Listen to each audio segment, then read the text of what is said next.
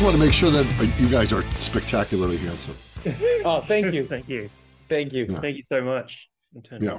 Yeah, absolutely. Uh, it, it's stunning. It's stunning. I'm a little You s- intimidated. I'll be honest. Do you say that to every guest or is it just us? I've never said those that sentence before in my history. I don't believe you. First time I've ever uttered it. I don't believe. You guys are easily, easily the best looking interviewers I think I've ever had. We're really starting. So now, yes. Okay, great.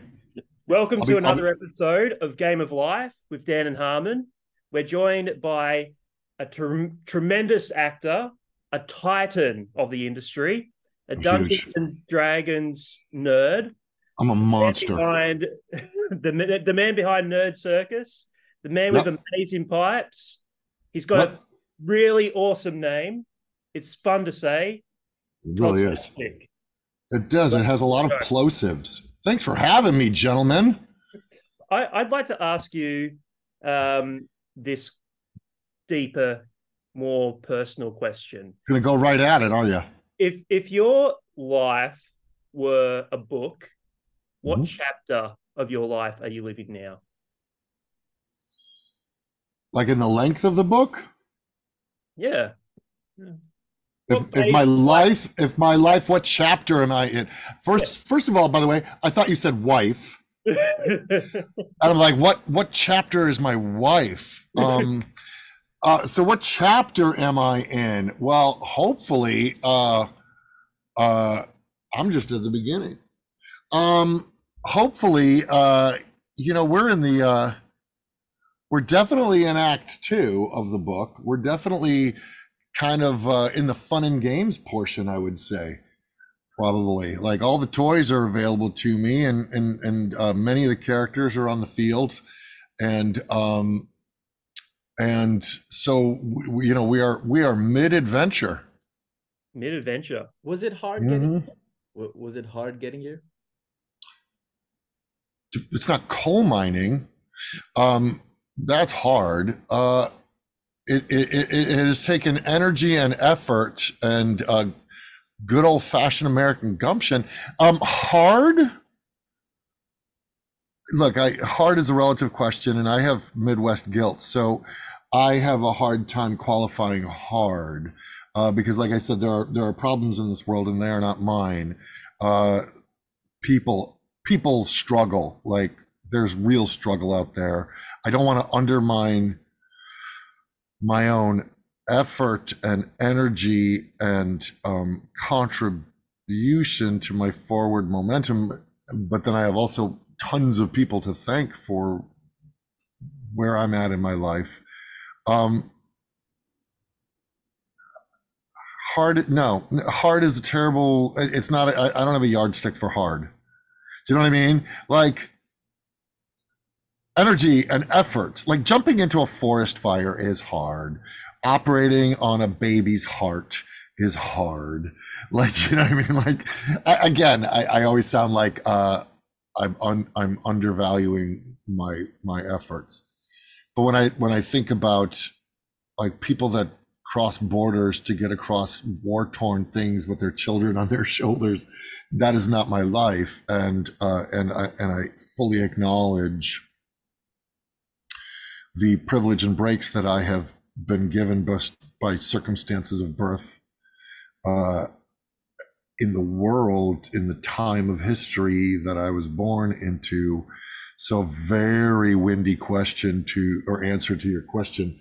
Um, it has taken energy and effort and lots of people, but I'm not going to say it is my life is a struggle have I struggled from relatively speaking from where I stand? Sure, I've had low times and high times. Uh, yeah, Hmm. I can't say that it's not like tilling the soil at dawn. You know what I mean? Like that. When I think about the backbreaking things that have forged human existence, me doing, you know, and I do I do recognize the value of, of what I do as a as a as a entertainer. You know,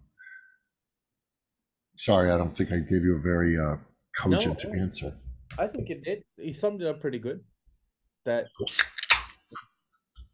How How about you? Has has your life been hard?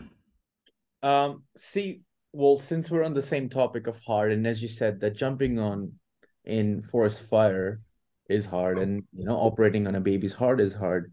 Um, I feel like you are dealt with the cards life gives you, and you Yes, yes. the, sort of like the best out of it. I'm 25, so m- me at this stage is my beginning. Sure, sure. 25 is me realizing that okay, um, you know, all that I've collected over the time was, you know, some good habits, some bad habits, and whatever it is. And this is my time of realization and self-consciousness and self-awareness. Like, okay, this is what I th- these are my skills, and this is what I don't have, and this is what I need to improve on. Mhm. Let's start walking in the right direction. You So- and I are not very different because 30 years later, at almost 55, uh, I still feel like I'm just getting warmed up. Um, um, because because I don't feel the only time I get like where I feel sort of my age and years is when I reflect upon the things that I've done and said and and places I've been, and then that, like the collection of memories uh, are many. Um, but I'm only here now, now, right? I'm only here right now, now uh, and my brain doesn't feel old. Uh, just sometimes my knees. Um, but but I can say I, I can say with again a great deal of privilege. I have not befallen a great deal of tragedy in my life. I have had the the levels of sadness that befall people. I have lost family members, uh, sometimes timely and sometimes untimely. Uh, I have lost friends, sometimes timely and sometimes untimely. I have suffered uh, financial hardships and uh, things like that that, you know, end up teaching me things, um, hopefully making me stronger and stuff like that. But but I, I, I'm still in the place where I'm like, I need to acquire certain skills. I need to. Uh, there's there's miles to go before I sleep. Right. You know. How do you how do you deal with failure? Well, define. Or any sort of failure, if it's um an acting Well, def- the fa- fail, failure. I'm sorry. I just think I know what you mean. Yeah. Failure. Failure is uh, is relative.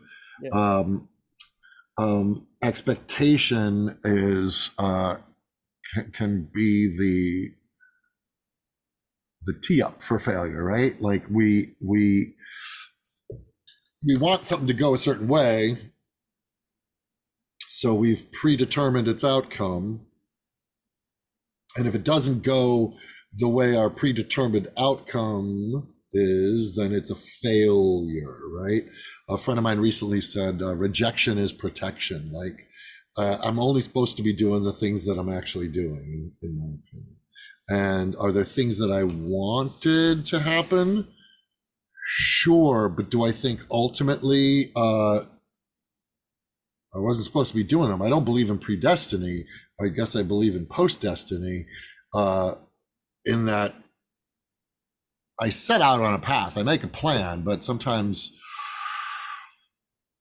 a tree has fallen in the path, and then you got to go left or go right, and you go, oh well, if I because I went left, I met bup, bup, bup, I met this person, uh, this thing happened. So it's it's all relative. We set ourselves up for disappointment when we predetermine an outcome. And in many ways, and this sounds super freaking lofty, uh, in many ways, it's the doing and the attempt and the effort, and the execution is the reward. Right. It is absolutely. Right. I, I agree with that. And I'm I'm also deeply tied in with that idea that you just said, because this doesn't involve sort of like that victim mentality of blaming on external sources than internal sources. I I, I can't see any victim mentality. No, I am I am not a victim. No, right. no, I am not a victim. I also, like I said, as I said earlier, without being too apologetic for my circumstances of birth, um, I had a lot in the world stacked in my favor. I mean, uh, by by by circumstances of birth in America in the 20th century, I was born a man in America, and sadly, the t- the scales are tipped in my favor. I was born a white man, and sadly, the scales are tipped in my favor. Uh, I was born in the Midwest to uh, middle class parents, so financially, the tails were tilted in my favor. So I am appreciative of all the legs up that I automatically had. I was able to be uh, uh, sent to college. I was able to make have introductions made to me. I was able to make uh, a, a living, you know, in a way that some other people can't because of the hideousness of our society. So I am fully cognizant of my privilege. I try not to abuse it. I try to give back and create a more equitable world. I try to. I mean, I have I have a daughter, so uh, I am trying to uh, see the world through her eyes, and and I have a, a, wife, and I'm trying to see the world through her eyes and see. She's like, yeah, you know what? You didn't have to walk through a parking garage with your keys clutched in your hands like a weapon because I'm six foot two and I, you know what I mean. So I'm, I, I try to, and I don't dwell on this. I just try to be aware that my piece was moved far down the board. Yeah. Just the moment I was born. Right. I was born healthy with, uh, with, I was born healthy in America at a certain financial level in a certain uh, in a certain uh, racial uh, distinction and a certain gender distinction. Uh, I recognize all of those things. I didn't create, but the world said, "Yeah, these things are already in your favor," and you know, and, and hopefully, I'm trying to do my best to equalize that for every thing and people and whatnot. So again, going back to the fact that I'm not a victim, uh, I'm also very, very fortunate in many ways in order in the way that I was allowed to make my way through the world from birth. And I also ask, since we're deep down the philosophy uh, rabbit hole, did you realize this over the course of your time in life till you're, you know, you're growing up, or you realize this by deep personal experiences? Well, I think, no, of course, I didn't. When I was, you know, 14 years old, 15 years old, I just was, you know, riding my bike with my friends, playing video games, and just existing in the world and going, I want to be Han Solo. I'm going to be an actor. You know what I mean? Like, I also had role models that looked like me in in the world. Uh, so I had. I can't talk my wife because uh, I'm in a podcast right now. Uh, hang on, I got to tell my wife something. That's fine. That's, That's fine. fine. Give me two seconds. Take your time. That's so good. In a podcast, text her. Um, so, uh, so not like I said, not I don't want to shortchange any of my own personal efforts, uh, but I also slowly have my uh, the, the the layers of reality get peeled back as you become an adult and and you get more exposure to the world. I've also had the good fortune of being able to travel um, and see other parts of the country and see other parts of the world that other people may not get that opportunity. So my exposure to uh, differences and differences of opinion and um, other cultures have has been uh, wonderful and eye opening. Uh, and talking to people like right. and hearing other people's experiences that will certainly that will certainly um, and, also having a sympathetic heart, uh, which I was raised with. That that was a gift from my parents. Is is to treat others as yourself and to judge don't judge people until you understand them or try not to judge them at all uh you know innocent until proven guilty and whatnot uh yeah yeah Are you, are you someone who sits down and thinks about future outcomes?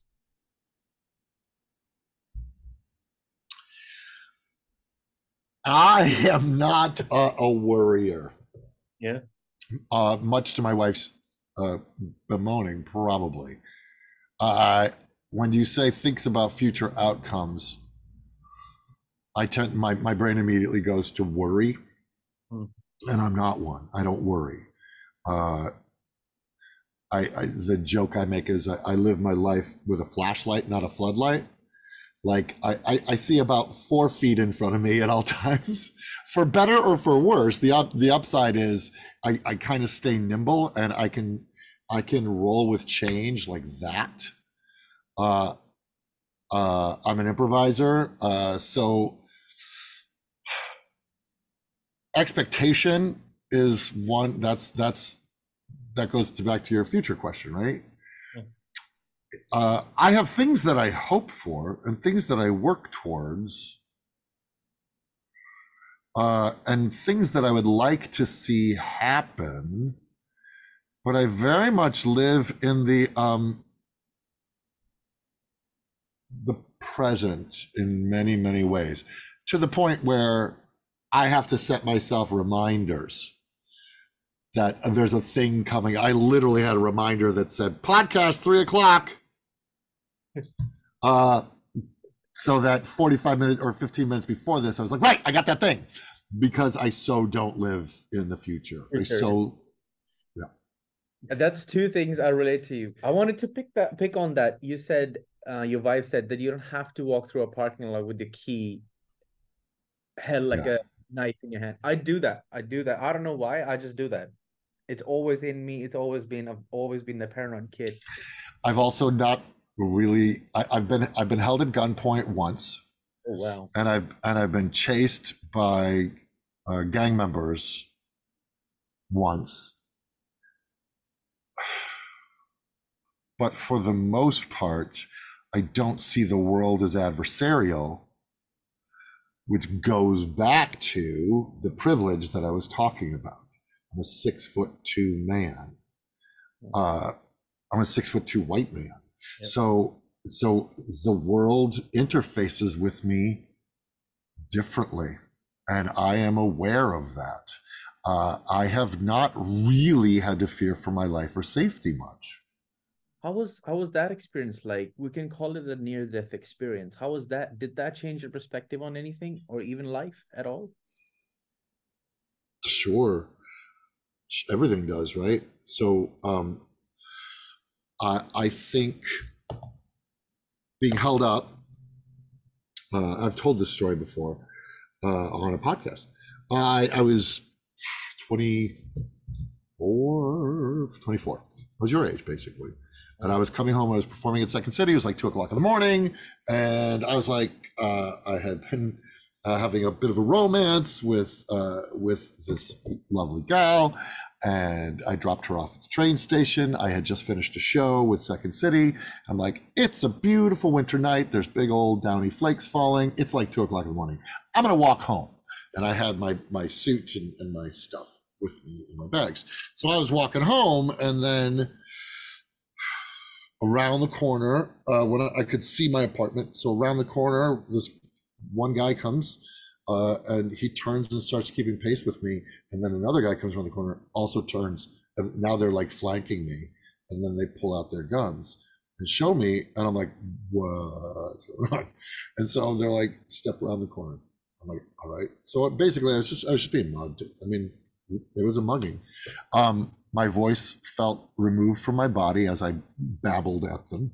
I, I mean, uh, I, I hope you all have not or have ever been held at gunpoint, but maybe you have, and so maybe you understand what I'm talking about. It is such a rare occurrence in my life that it was um,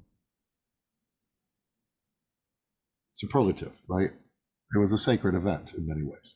Uh, sacred in that unlike most, right?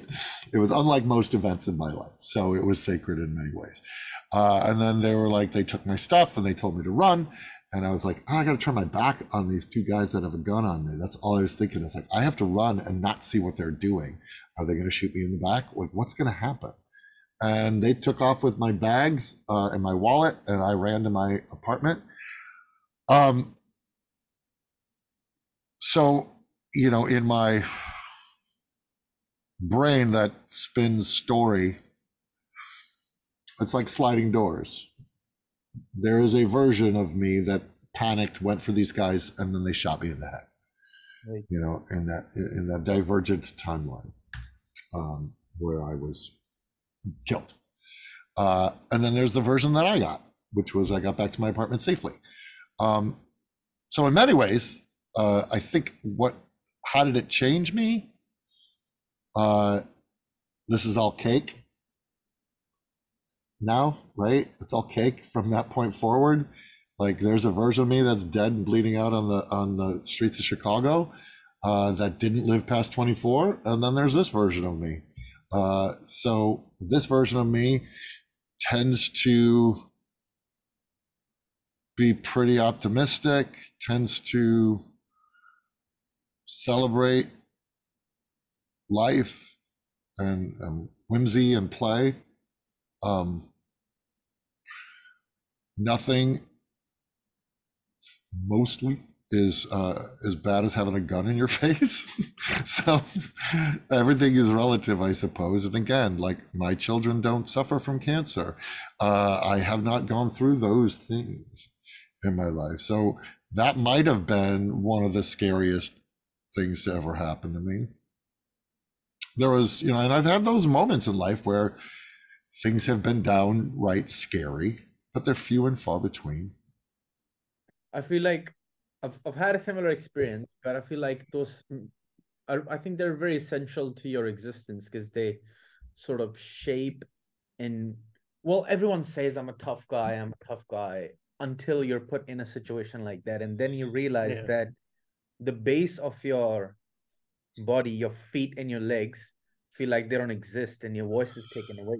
It's it's an existential Tough, tough is figuring out the next step right. afterwards. How do you how do you how do you react to this? What do you do with this information? Does it make you cynical? Does it make you does it color your view of humans? Uh, does it uh, does it make you live out of fear? And again, I was it was one night of my life. There are people who live with guns in their faces all the time all the time, yeah. there are people who go into war veterans like they're um i have i have led a, a relatively violent violence free existence i've never been punched in the face Right. i've also not put myself in situations that would have that as an outcome That's true. and i may have a very punchable face i don't know Yeah, I mean everyone does. So it's debatable i mean it's a target right How how how do you handle conflict with other people? depends on the person. Conflict with my son is different than conflict with my wife, is different than conflict with a coworker. Uh, I'm not, I mean, if I'm honest with myself, I'm pretty averse to conflict.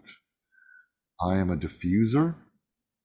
Uh, I, I'm, I'm mostly driven by logic, which sometimes does not help an argument. Um, uh, yeah, I, I, I am often the voice of reason, as far as I think I am. Uh, I'm often the um, the uh, what's the word? Uh, the there's a word that I'm looking for, and it's a simple word. Uh, the mediator. I'm often the person there to, to. I will often try and diffuse a conflict. I don't jump to anger quickly It takes a lot to get me angry. I don't I don't sweat small things. That also could be because I had a gun in my face. Like uh I don't sweat small things. I mean, I have stress like every human being, and I have my ways of dealing with stress like every human being, or some don't. I don't know. Uh, but mostly, yeah, I'm I'm a mostly even-handed soul. Happiness is kind of my operating system. You know. Yeah. Um, let me ask you this, and I think Dan loves asking this question as well. what is your earliest memory that you have? My very earliest memory is uh, standing at the top of a flight of stairs with my shirt pulled up over the back of my head so that it does like that, and your arms like this. And I remember looking down the stairs at my sister, thinking, uh, that person lives with me. like like as simple of a thought as that's a person I, I live with. Yeah. Um, and I might have been two or three. Uh, and oddly, the memory is in black and white. I don't know why. Neat. It's not a full color memory. Uh, but that's if I if you say, hey, what's your earliest memory? That's one of them. That's one of them. Would this be Is your, like, go ahead. uh, would this be your favorite childhood memory? Oh, it's not a favorite or anything. It's just a memory. You said, "What's my earliest memory?" yeah. Like when I'm like, if I'm like logging through the files, I'm like, "What's the first one?" If you said, "Bring it out," it's that. I'm like, how could that be a favorite? It's just, it's just information, right? I don't. It's not colored by a holiday or something fun. It was just information. Like I'm doing this silly thing, and I'm looking at my sister standing at the bottom of stairs not even understanding what sister is, just cohabitation. Uh, that might be the first time that like the hard drive started keeping down information. I don't know why that's an early memory. Nothing bad was happening. It was just a memory of like, oh, maybe it's like the first time I sort of recognized outside of self. You know, and that's a important growth moment. What what what sort of kid were you? Were you a troublemaker? Were you um I was a joker. joker? I was I wasn't a troublemaker. Like I wasn't I was unintentionally mischievous.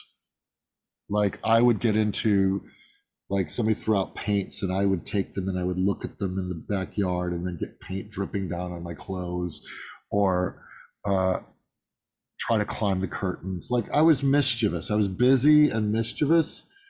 Uh, my mom says there was a, a moment where I was drawing on the wall with a ballpoint pen, and she sat down with bleach to watch wash off the wall, and then she turns around and I'm guzzling the bleach, uh, just like ah, blah, blah, blah, blah, blah. Um, so I was mischievous, uh, and I was chatty. Like as I got into school, if you look at all my report cards, Todd Todd's a delight. He won't stop talking. I just wanted to talk and play with people. I was an imaginative kid, drawing pictures and playing with my Star Trek action figures and Planet of the Apes, and that's when I was a little little. And then, sort of the tween years it was D and D and Star Wars and all of that. My late seventies, early eighties. You know, So you were always the entertainer? very much, very much. I was the Joker. I was the Joker kid. Um, whether it's out of a need to please parents because you got positive feedback. Um, my sister was the more serious kid. And so I was also the second born, which there's probably more breaks cut to you because your parents are a little less uh, on you. Um, yeah, so I was the I was the imaginative kid. I was the Peter Pan. Yeah. So is that when you started to um discover your creative side with um improv? What as a little kid? Oh, you know, sort of getting a bit older, sort of um high schoolish. Oh, high school I was doing plays. Yeah. So I was I was immediately I was either going to be a cartoonist, uh, and then around junior year I was like, nah, I want to be an actor. Uh, I was already doing plays. It was I was not an athletic kid. It was a great way to be social, uh, stand up in front of people, meet girls, tell stories, do characters. I was always doing characters and voices, and I was just a huge fan of, of television and film. And like I said, action figures, and I was always drawing. So I was just a, I was that that artist boy. Yeah. Yeah. It- Is um was your creativity or acting was it ever hard to maintain in those early years? Were there any points where you just wanted to quit, or were you just going to do it no matter what? Yeah. Yeah. I was, I mean, I don't, I just assumed that it was going to be a steep hill, right? I just assumed it was. And so I never, I'm not going to say never, but for the most part, I, I've never had that, uh, things will be good when. Things are always good Uh, because when I was doing Muppet shows in my garage, that was great. And kids would line up and sit in chairs in my garage and watch me do Rainbow Connection. And then uh, doing skits at camp and hearing that addictive applause. And then doing plays in church and then at, at, uh, in high school and doing plays and writing sketches and so it was always good even when i was doing it for free it was always good because it's how i wanted to spend my life and so that's how i was spending my life and then went to college for it and ups and downs in college. It took me three colleges to get out of school finally and get my degree and always doing plays though whether i was putting them on myself or doing community theater and then second city in chicago and then i had my own theater company in chicago and then moved to new york and had an improv group in new york and uh, moved to la and had two improv shows that i was in and running an improv school. So i've it's always been good because i was doing it because i love doing it like putting stuff together with other people and telling stories and playing characters. So there was never a i mean do i have the aspirations of boy i'd love to be iron man? Yeah of course i did. Those were the signposts that you know when you're looking through the fog of, of your life going okay that's there's the north star there. That's where i'm headed. That's what i want. I want to be han solo. I want to be peter venkman. That's what i want to do um, so that was always there and that was always the reason to jump into professional acting is i would why not be a movie star why not want to be well paid and tell the stories you love to pl- tell and have a blast doing it who why wouldn't i want that at the same time, that is not the measure of success. Yeah. It's um as we've been talking, uh, we've done a lot of these zooms, and your background is by far the best background of anyone we've had on the show. it's just so much of your personality shining shining through. Wowzy. yep. Wow. Right. Oh, I ain't done. This, gentlemen, is the nerd lair. when when did This you is start? uh, this is my sanctum. when did you start building this lair of yours? The nerd lair probably started around 2018. 20, yeah, 2018 is when I really started putting energy and effort into turning it into the Sanctum Sanctorum that you see before you. Um, it really, uh, yeah, because I was I, I had wanted I thought originally I was just gonna have this like little corner here where uh, I would have an Atari 2600 and an easy chair and just have like a little 80s corner to have like a little nerdy nostalgic nook, and then the, the rest was just gonna be a garage.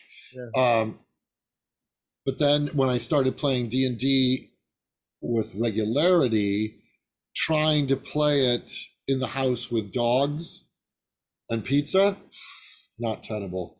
Like to have six people gathered around a table and everybody eating and snacking and having an English bulldog like just begging and barking. And it's just it's like ah we need a separate place to play D and D, and then I'm like well why don't I just convert the garage into that 70s 80s basement of my dreams? Like i wanted to feel like what it felt like for me as a kid when we would rush down into the basement of john martin's house and he had his orange shag carpet and his his wood paneling and we would we would play d&d so so with the nerd circus i just have to share uh, Yeah. i created uh, with this artist uh, charles thurston we created a dice box that is wood paneling with orange shag carpet Oh. in it. And so uh, I wanted to make a little a little basement that you played that you can roll your dice in and play D and D, but have it reflect the vibe of that late seventies basement that we all played D and D in. Um, so yeah, it just it, it all keeps pointing to the same place, sort of the place that I was inspired to. I mean, I can I can say that all the stuff that I do now is because I did all this stuff then. Yeah. Yeah. Yeah. Let me ask you this: How would you, for people out there, how would you explain what D and D is? Why and the, Improvised storytelling, uh, improvised fantasy storytelling that is led by a dungeon master, where the dice determine the outcomes of your choices. right? So the dungeon master leads you on an adventure, throws obstacles, monsters, people, circumstances, traps in your way. You tell the dungeon master how you want to solve that problem given to you. Then you roll the dice. And the dice let you know if it worked or not. And then if it worked, the story goes this way. If it didn't work, the story goes this way. And you collectively tell a story together. Is that the unpredictability of the game that you like? I, I can't say that there's one thing about the game that I like. I like the social aspect. Right. No, that's big. I like because I was an improviser, so I liked gathering with people on stage and not knowing where it's going and telling a story, playing characters. Um, so it scratches that itch of improv that I had for so many years. I love, I love fantasy. I'm a huge Tolkien nerd, huge. Uh, those were my gateway drugs, like the Bakshi, Lord of the Rings, and the the uh, the Rankin and Bass Hobbit, 77 and 78. That's when those came out. And I played started playing D&D in 79. So those things set the template for what I see in my head. And when someone says fantasy, that's where my heart goes immediately. Uh, listening to Styx, playing D&D, watching Bakshi's Lord of the Rings. Like that, that sums up 1979 for me. Um, so, so it, it is also a nostalgic itch. It's like, just like in the present day. So tonight I'm going to see Jason Bonham perform Led Zeppelin songs. It'll be an immediate fun event that I'm sharing with my friends. It's also scratching something from my childhood because it's Zeppelin, right? So these these things, these totems of power, these moments that we revisit and cling to, and why we like to listen to the songs from our youth, why we like to watch the commercials from our childhood or wear the t-shirts from our childhood. It it connects us, I think, ultimately to a place of innocence and play and escape that I believe are not diversions. I believe they're necessary. You know, many people have heard me talk about this philosopher Alan Watts, who talks about the essential, like the, the meaning of life is to play. That's why we are here. We do everything else feed ourselves, medicine, work, make money, have a roof over our heads so that we can play. Yeah. Right. Play is the reason. Celebrating consciousness is the reason. So, whatever that means to you and whatever time and place you were born into, play means something different to you. It could mean football. It could mean cornhole. It could mean uh, climbing rocks, fishing, cooking, all of the things, for me, it's it's it's D and D and live music and surfing and things like that. It's just keeping that part of you alive. Well, that is living. Yeah, exactly. Yeah. That is living. Yeah. It, um, you'll be in Australia um, next month, For the first 14th time. 14th and 15th, for the first time. Yeah. Oh, wow. I've And- never gone to that side of the world. So you'll be here in Melbourne on the 15th of October, which also happens to be my birthday. So I'm pretty excited for that. Dude, I'm going to tell you something. I'm going to tell you something else. So in the States, my birthday is October 16th. Yeah, yeah, I know. So so that means in Australia, my birthday is October 17th. Yeah, In that the day I was born on the planet would have been the 17th uh, on your watch.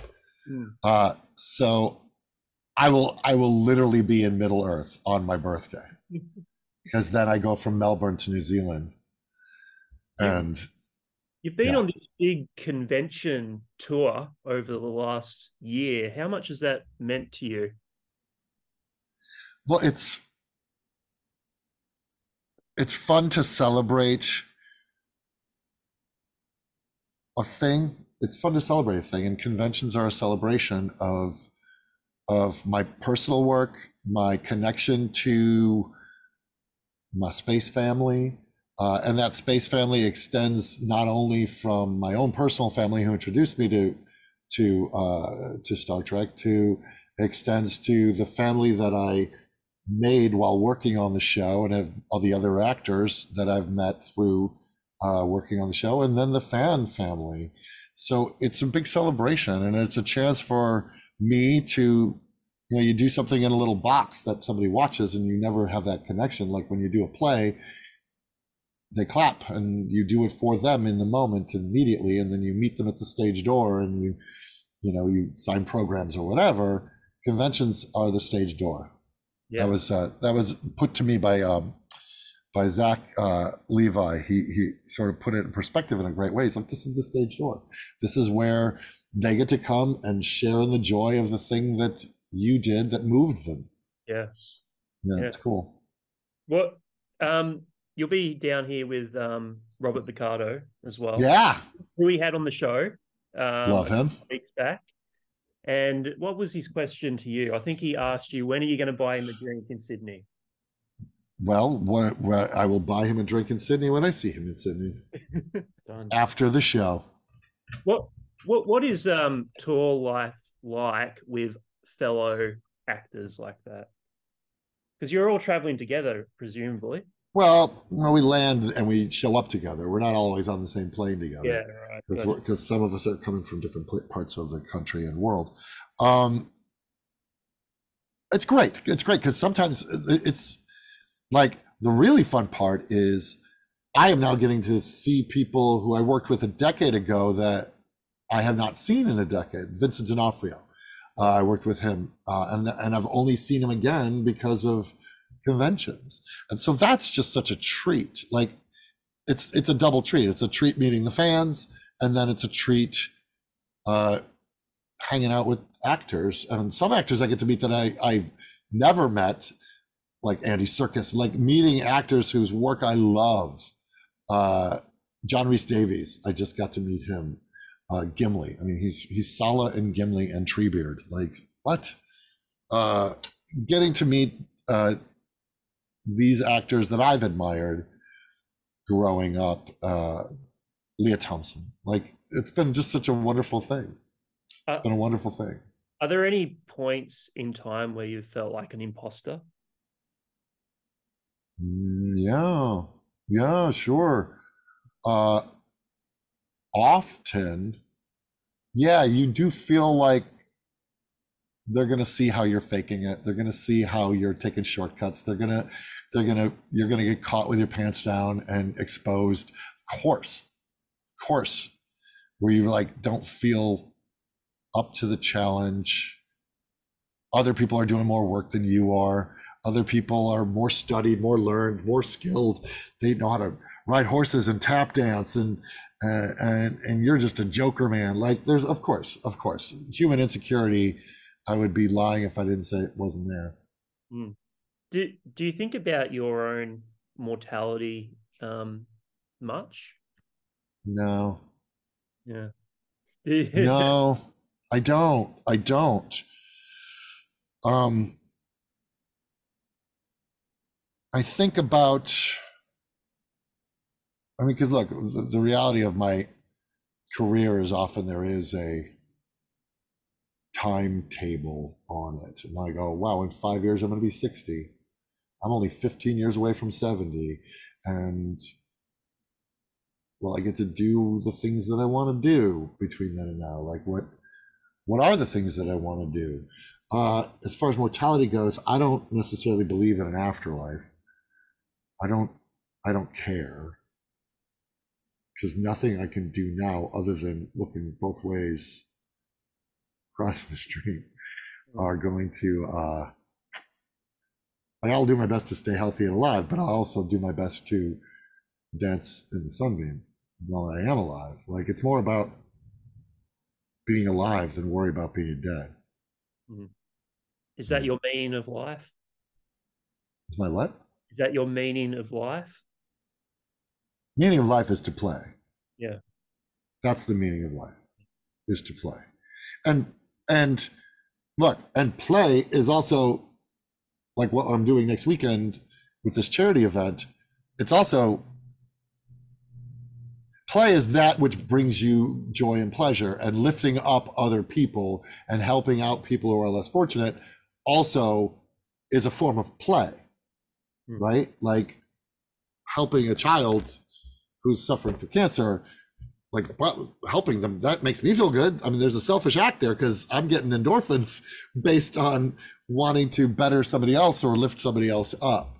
Uh, i chose a profession that is about entertaining laughing and clapping and crying and field testing all those emotions in the dark right? Um that's that's the meaning of life is to play.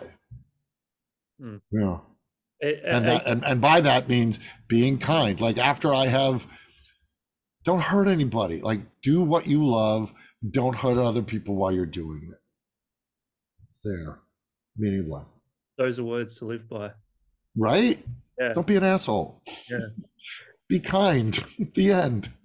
Let me ask you and that this. is a form of play. Being kind is a form of play.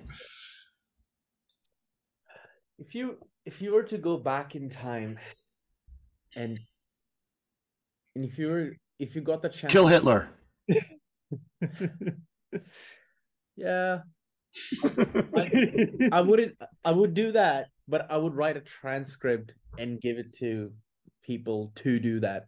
And I, I won't do one thing, I would do multiple of those by writing shit down. But I don't know if, if that'll be believable. If somebody wrote me a note from the future to kill this person, be like, eh, no i'm not doing it exactly. yeah, You'd have to yeah. do it. anyway your question i derailed your question your question was um, that if you were to go back in time and you know Yeah. talk to your former self, which was sure which was at the lowest um that you've ever felt what advice or what would you say to that former self I, I had it tattooed on my arm, and it's the simplest of phrases, and it is "This too shall pass." this too shall pass. And what's great about that phrase, and I've I've explained it before, "This too shall pass." Uh, it's sort of smoke them if you got them, because at some point you're going to be out of them. So uh, this this good moment's going to pass. So savor it, enjoy it, live it up. Also, when the storm clouds are there, strap yourself to the mast because this is going to pass. The storm's going to pass. I don't want to tell my kid self uh, any specifics, but to just hang in. Because what's the worst thing that'll happen? You'll die? And that's going to happen anyway. You're going to die anyway. So it's like, what do they say? Like, live your best life and die anyway. Like, you're not going to achieve mortality or immortality. I think for all the guests we've had for some reason i've related to you the most things if something Oh, so um, i just want to thank you for doing this man. You've been awesome. thank you. What a treat! What a treat to be, and I'm honored to be asked. One last question: Are you hopeful, are you hopeful that you'll um, get to act in film and television again anytime soon? That is, uh, of course, that's my chosen profession. so I am hopeful that we settle the strike and that we can all uh, get back to work because that's uh, my my battery is super low on my computer. So if it just if it just goes black, know that my answer was yes. Yes. Yes. But you could ask that about any question. Are you hopeful? Yeah. Uh, that'll be the answer to most of questions you're going to ask me, and the Yeah. answer is yes.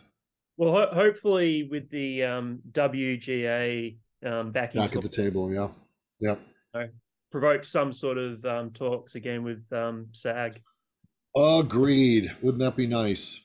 Well, Yeah, there's so much I want to do and say. So like let's let's let's give us an equitable contract so that we can all get back to telling good stories. Yeah. Yeah, exactly. And uh, there's a certain captain I'd love to see again, but you know we won't mention any. You and me both. yeah. So You and me both. Um, please tell us anything that you'd like to prom- prom- promote other than, um, you know, any film and television work. Yeah, yeah, yeah. Uh, so uh, when is this going to air? Uh, next, we'll release it next Wednesday. Oh, great. So uh, on Sun uh, Saturday, the 30th, 5 p.m. Pacific time, PDT, I will be doing a live streamed game on Twitch to raise money to fight childhood cancer through the Pablove uh, Foundation. It will be with Matthew Lillard, Mica Burton, Tawny Newsome, Jack Quaid, myself. Uh, you can donate during the game to affect the game. So I'm going to play some D&D. Go to the Nerd Circus uh, which is my company. I sell books and glasses and t-shirts and fun nerdy things uh, from my heart to y'all. Um, and uh, just be nice to each other because that's because because you can. This has been what I got. incredible. This has been incredible. Hopefully, we've given you something you don't ordinarily get on That was lovely, absolutely lovely podcast. Loved chatting with you guys, and I look forward to meeting you.